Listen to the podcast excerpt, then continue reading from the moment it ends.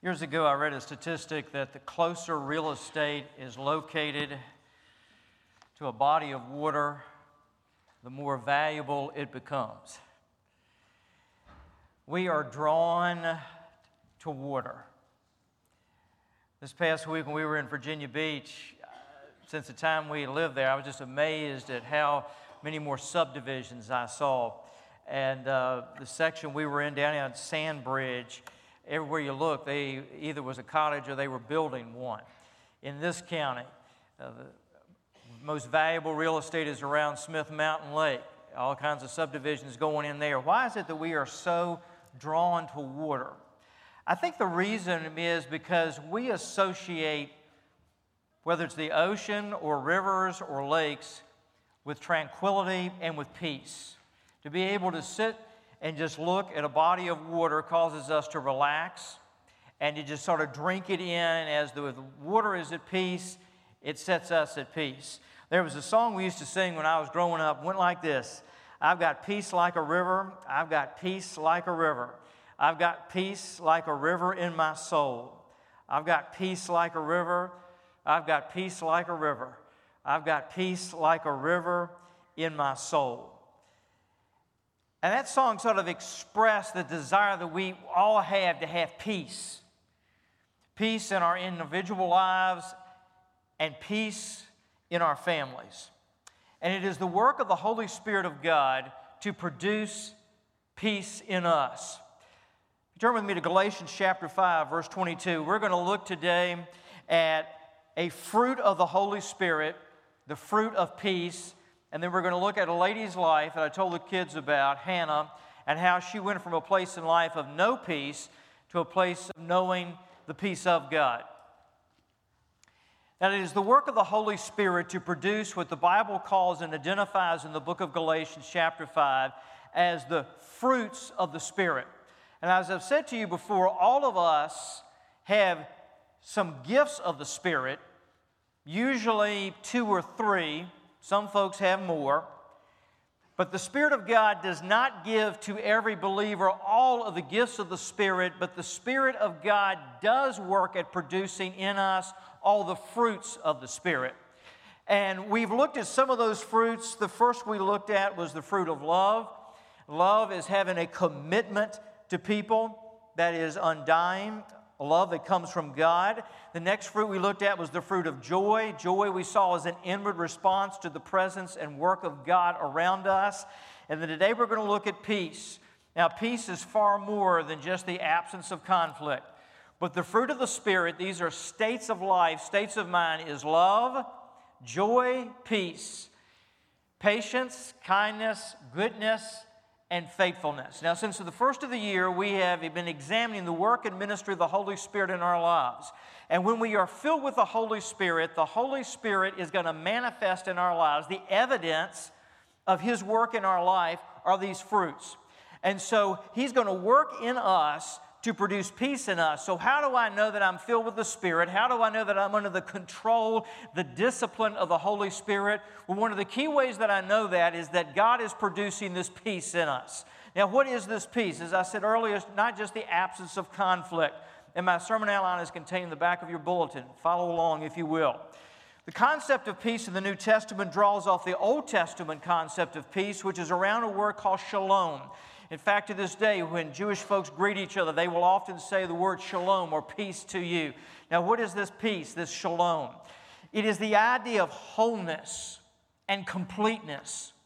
A person who has the peace of God in their life is a person who lives their life with wholeness and with completeness. There is also a sense of harmony that my life is working together there's a certain harmony inside of me that's causing my life to work together. It has the idea of basically being at rest deep down on the inside of us and being contented. How many people can honestly say in life, I am content? Our whole culture works with us to make sure that we're not content. Just go home and you know, or turn on your phone and watch some commercials, and they'll make you discontent till you get whatever it has that's supposed to make you content. But we struggle with that sense of contentment. But the idea of God's peace is that He creates a sense of completeness in us, a sense of wholeness in us. He's put us all together, and life is moving in harmony. Now, how does that peace start? How does that shalom start in our lives? Well, first of all, it begins at being at peace with God. It is a peace that He produces in our lives. You see, Jesus came, as we just sang about, and He gave His life and His blood to create for us the opportunity for us to have peace with God. He took all the estrangement and the fighting with us and God on Himself on the cross to create within us a wholeness and a completeness that we have with God. And folks, we're never going to know what true wholeness and completeness and harmony is in life apart from Jesus Christ. Because it is the work of Jesus to produce within us that sense of hey, it's okay between us and God. Doesn't mean it's perfect between us and God. Doesn't mean we have become perfect. But I know that Jesus has taken the sin out. Jesus has taken the punishment. Jesus has taken care of the estrangement. He has created a bridge between God and between you and me. He stands in between. He connects us to God, and I can be at peace with God through the person of the Lord Jesus Christ. He has settled everything in his life, his death, and his resurrection. But it doesn't stop there. I begin to live that peace out. You see, it, when I get up from knowing Jesus as my Savior, He is working in my life every day to produce that peace in me, and I have the opportunity every day to begin to live out the peace of God. And that happens as my life begins to move into alignment with God's purpose for me. Now, God's purpose for you, please write this down. God's purpose for you, fundamentally, basically, is to live in a close relationship with Jesus. God's purpose, ultimate, final purpose for us is to live in a close relationship with the Lord Jesus Christ. It's not so much what we do as it is who we are and who we are becoming. In Scripture, we experience that peace in His presence. It's even in the Bible associated with a sound night's sleep. Isaiah chapter 26 and verse 3 says, He, speaking of the Lord, will keep us in perfect peace, complete peace, whose mind is focused or stayed on you because He trusts in you. You see, as I place my trust in Him every day, as I trust Him with circumstances, situations, relationships, whatever I'm facing, and I keep my mind stayed on Him, focused on Jesus, then He produces that peace in us. So, how does the Holy Spirit produce peace in us? I keep my mind stayed on Jesus. I keep my focus on the Lord Jesus. And as I focus on Him, His peace is produced in my life. Now, I want us to look at a lady in the Bible in the Old Testament, name is Hannah, who struggled to have this peace. In fact, her journey to inner peace began in the midst of turmoil. 1 Samuel chapter 1. 1 Samuel chapter 1. As you turn there, allow me give you the context of the day. Israel was having a difficult time. Corruption had reached all the way to the temple. Eli was the priest of the temple, but his sons were about as corrupt as they could be. And this little lady, Hannah, was a devout servant of the Lord. She was a rural lady. No one really knew much about her. She goes up to the temple to pray. In fact, she is the only female in the Old Testament whose prayer is recorded in the temple. And God is demonstrating through her life his ability to engineer life through very difficult circumstances. Now, the event that we're going to read here takes place near what we know today as modern day Tel Aviv. Of course, it wasn't Tel Aviv in those days, but if you want to associate it with a current city, it wasn't too far from modern day Tel Aviv. 1 Samuel chapter 1 there was a certain man of Ramathaim Zophim of the hill country of Ephraim, whose name was Elkanah, the son of Jehoram, the son of Elihu, the son of Tohu, the son of Zuph, and Ephrathite. Back in those days, they identified you by all the people you were related to. He had two wives, which meant he didn't have much peace. I had to throw that in there. And you're going to see what I'm talking about in just a minute. The name of the one was Hannah, and the name of the other, Peninnah. And Peninnah had children, but Hannah had no children. Now, this man used to go up year by year from his city to worship and to sacrifice to the Lord of hosts at Shiloh, where the two sons of Eli, Hophni and Phinehas, were priests of the Lord. On the day when Elkanah sacrificed, he would give portions to Penel, his wife, and to all her sons and daughters. But to Hannah he gave a double portion because he loved her, though the Lord had closed her womb. And her rival used to provoke her grievously, to irritate her, because the Lord had closed her womb. So it went on year by year. As often as she went up to the house of the Lord, she used to provoke her. Therefore Hannah wept and would not eat. And Elkanah, her husband, said to her, Hannah, why do you weep? Uh, why are you not eating? Why is your heart sad? And am I not more to you than ten sons? After they had eaten and drunk in Shiloh, Hannah rose. Now Eli the priest was sitting on the seat beside the doorpost of the temple of the Lord. She was deeply distressed and prayed to the Lord and wept bitterly. And she vowed a vow and said, O Lord of hosts, if you will indeed look on the affliction of your servant and remember me, and not forget your servant, but will give to your servant a son, then I will give him to the Lord all the days of his life, and no razor shall touch his head. As she continued praying before the Lord, Eli observed her mouth. Hannah was speaking in her heart, only her lips moved, and her voice was not heard. Therefore, Eli took her to be a drunken woman. And Eli said to her, How long will you go on being drunk? Put your wine away from you. But Hannah answered, No, my Lord, I am a woman troubled in spirit. I have drunk neither wine nor strong drink, but I've been pouring out my soul before the Lord. Do not regard your servant as a worthless woman, for all along I have been speaking out of my great anxiety and vexation. Then Eli answered, Go in peace, and the God of Israel grant your petition that you have made to him. And she said, Let your servant find favor in your eyes. And then the woman went her way and ate, and her face was no longer sad. Now, let's get the picture here. Hannah is a lady who is dedicated to the Lord. And yet, year after year after year goes by, and she does not have children. In those days, for a Jewish woman, childbearing was considered extremely important. All Jewish women hoped to have the opportunity to have the Messiah. And so the fact that she couldn't have a child meant that there was no hope that she would bear the Messiah. It was also huge about having self esteem and sort of proving your femininity. And it was considered a disgrace for a lady not to have a child. So she's struggling with all of that. And then it says that God had closed her womb. So the Lord almost seemed to be punishing her for her commitment to Him. To make matters worse, her husband takes a second wife to see if the second wife will bear children. Now, in those days in Middle Eastern culture, it was totally acceptable to do that.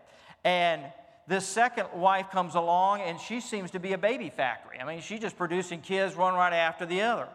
And so Hannah looks at that and it just really begins to just, just tear her all to pieces. Now, to make things worse, once a year they go to the temple and they give out these sacrifices. And when the sacrificing was over with, what was left over, the husband would give out to the members of the family. And he goes to the first, the second wife who's having all the kids, and he didn't give her a whole lot, but then he goes over to Hannah and he really dumps it on her. Now, if you want to have conflict in a home, have two women you're trying to make happy at the same time and treat one better than you treat the other. And, you know, it's interesting this passage of Scripture doesn't say anything about uh, the husband Elkanah having any peace, because I don't think he had too much peace going on with how he was handling his family life, etc. So, this is the situation that's going on here. Now, this is Hannah's biggest trouble. It's not the wife that's producing all the kids. Her biggest problem was God because she was serving the Lord and she was committed to the Lord and she was following the Lord, and year by year went by and she did not have any children. And the scripture particularly says here that God was the one that was causing her not to have children. So her problem ultimately was God. Folks, when you walk with the Lord, sooner or later you're going to have problems with Him. He is not going to do what we expect him to do, what we want him to do, and sometimes he doesn't even do what he seems to have promised he would do. I mean, wasn't it God back in Genesis who commanded humanity to multiply, replenish, and fill the earth. And here, God's not even allowing one of his servants to do that. When you and I follow the Lord, sooner or later, we're going to walk into what I call the fog of the mystery of God. Now, when you go into a fog, the best thing to do is to slow down and perhaps even to stand still. The worst thing to do in a fog is to speed up. And the mystery of God's work in our lives usually is going to show up in some type of fog. And the worst thing we can do is floorboard it. The best thing we can do in the fog of the mystery of God's work is slow down and even stop and say, God, I need to discern where you are, what you're saying, and what you're doing. She was struggling with the silence of God. And, folks, we live in a culture that so conditions us that whatever is important and whatever we listen to is noisy, and God doesn't act like that. In fact, often the work that God does in our lives is going to be done in silence.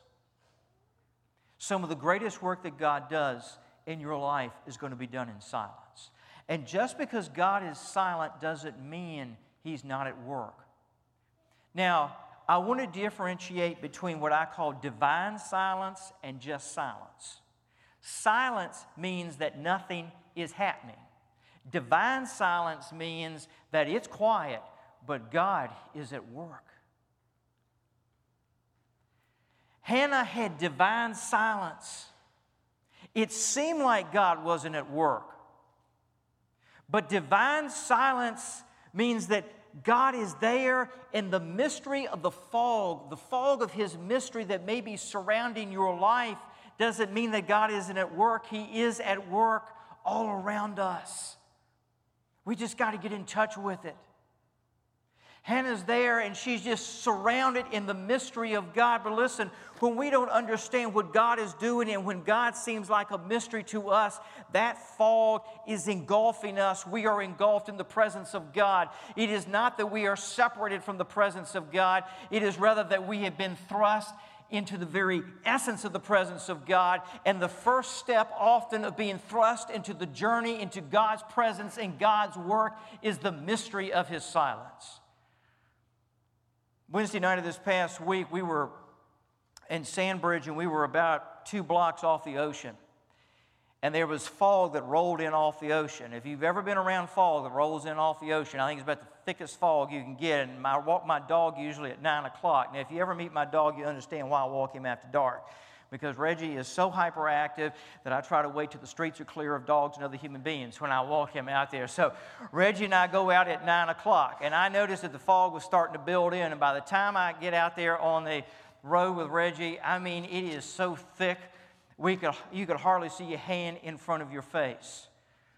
I could feel my clothing beginning to pick up moisture. There was so much fog hanging out there.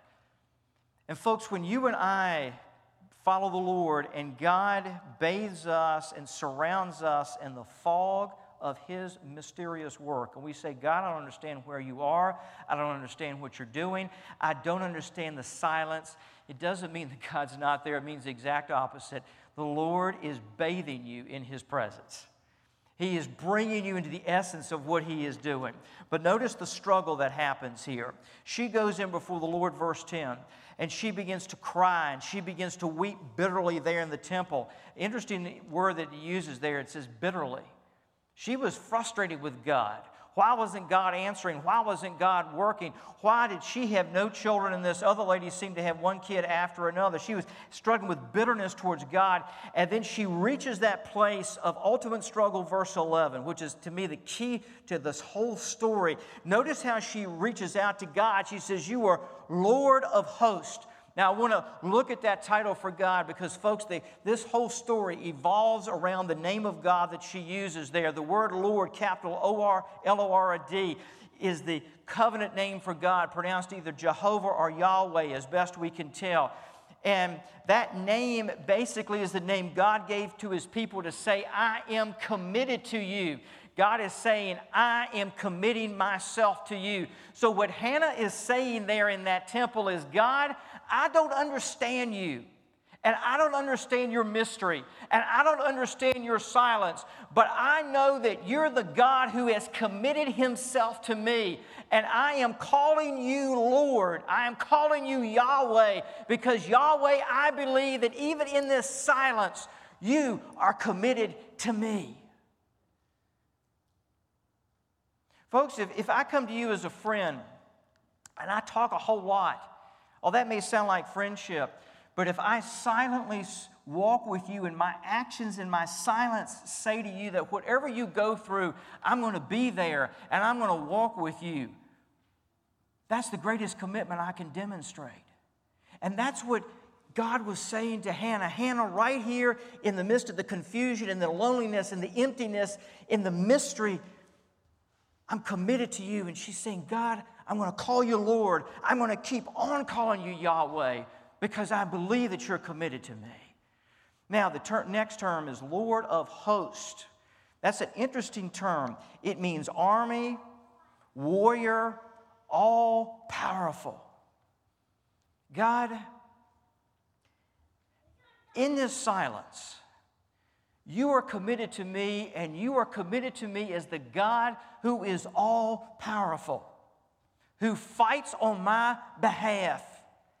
And God, I am trusting you to be the one who's going to see me through this, as the one who has got an army to see me through this. Notice verse 11 again. I want you to see how she refers to herself. She will use servant three times, and she vowed a vow and said, O Lord of hosts, if you will indeed look on the affliction of your servant and remember me and not forget your servant, but will give to your servant a son. Then I will give him to the Lord all the days of his life. Three times in that prayer, she uses the word servant. She is saying to God, Lord, I'm committing myself to you as your servant. Great struggle leads to full submission, which leads to great peace. A great struggle will lead us to full submission, which will lead us to great peace. What happens in this story is that she stands there in the presence of the Lord and she says, God, I'm keeping you to your word. And Lord, I am submitting myself as your servant. The way I understand who I am in relation to you is I am your servant. So if you give me a child, this is what I'm going to do. I'm going to wean him, which back in that day meant to about five or six years of age. And then I'm going to give him to you, Lord, so that he can be used of you in any way you choose to use him for the rest of your, his life. I don't think Hannah would ever have gotten to that place had it not been for the struggle that she had to get to that place. And God had to take her through that difficult struggle to get her to the place of full surrender of her child that she hadn't even had yet. Why was God doing that? Because God needed a great prophet to raise up to speak to Israel. And he needed a mother who was totally sold out to him to raise a child that would be totally sold out to him to turn a nation back to him. Are you following me on that? He needed a mom totally sold out to him to raise a child committed to him to turn a nation back to him.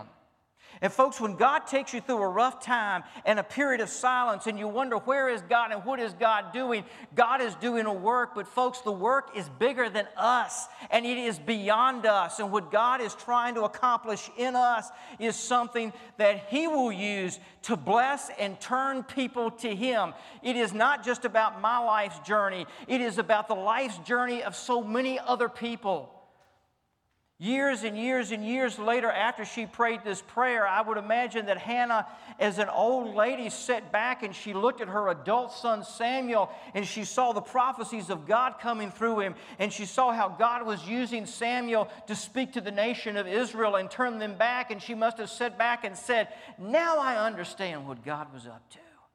I didn't understand it then, but now I understand that God was up to something way beyond me way beyond me. But man, I had to struggle to get there. I had to cry to get there. And folks, we don't get to the peace of God easy. We want to think we get to the peace of God easy, but so often the journey to the peace of God, to the wholeness that God has for us, is a journey of struggle, is a journey of agony. But when we get to that place of submission, then we get to the place that His peace, His wholeness, His harmony is produced in our lives. That song I begin with, I got peace like a river, I've got peace like a river, I've got peace like a river in my soul. The last stanza says, I've got peace like a river, I've got peace like a river, and it's all because of Jesus. Yes, it's all because of Jesus. Yes, it's all because of Jesus in my soul. Let's pray. Lord, I want to pray for every person in this room who feels like they are in the fog of your mystery right now. Some may be going into that fog, some may be in it right now. Lord, may we realize that when we're in those times that the fog is not our enemy, that slowing down and stopping is not a bad thing. That the fog of your mystery of what you're doing around us, Lord, God, that, that heaviness of who you are and what you're doing is a good thing. It is a blessing. You are surrounding us. And the more, Lord, you surround us with who you are and what you are, often the less we discern it because that just shows us how great you are, your holiness, your love, your power. But Lord, teach us to be like Hannah, to say, You are the God who has committed yourself to us. And Lord, we're going to trust you. And Lord, we're going to say to you, I'm your servant. I'm your servant. I'm your servant. And then, Lord, we're going to hear the words after we've struggled to that place of submission go in peace. Go in the wholeness of God, in the completeness of the Lord.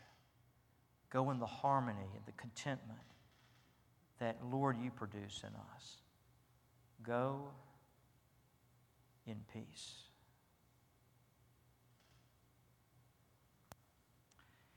With our heads bowed and our eyes closed, if you're here today and you've never given your life to Jesus Christ, and you've never said to Jesus, I will follow you and I will trust you with my life. I will take all that I am and I will give it to all, Jesus, that you are. Then you don't know his peace, but you can know his peace today.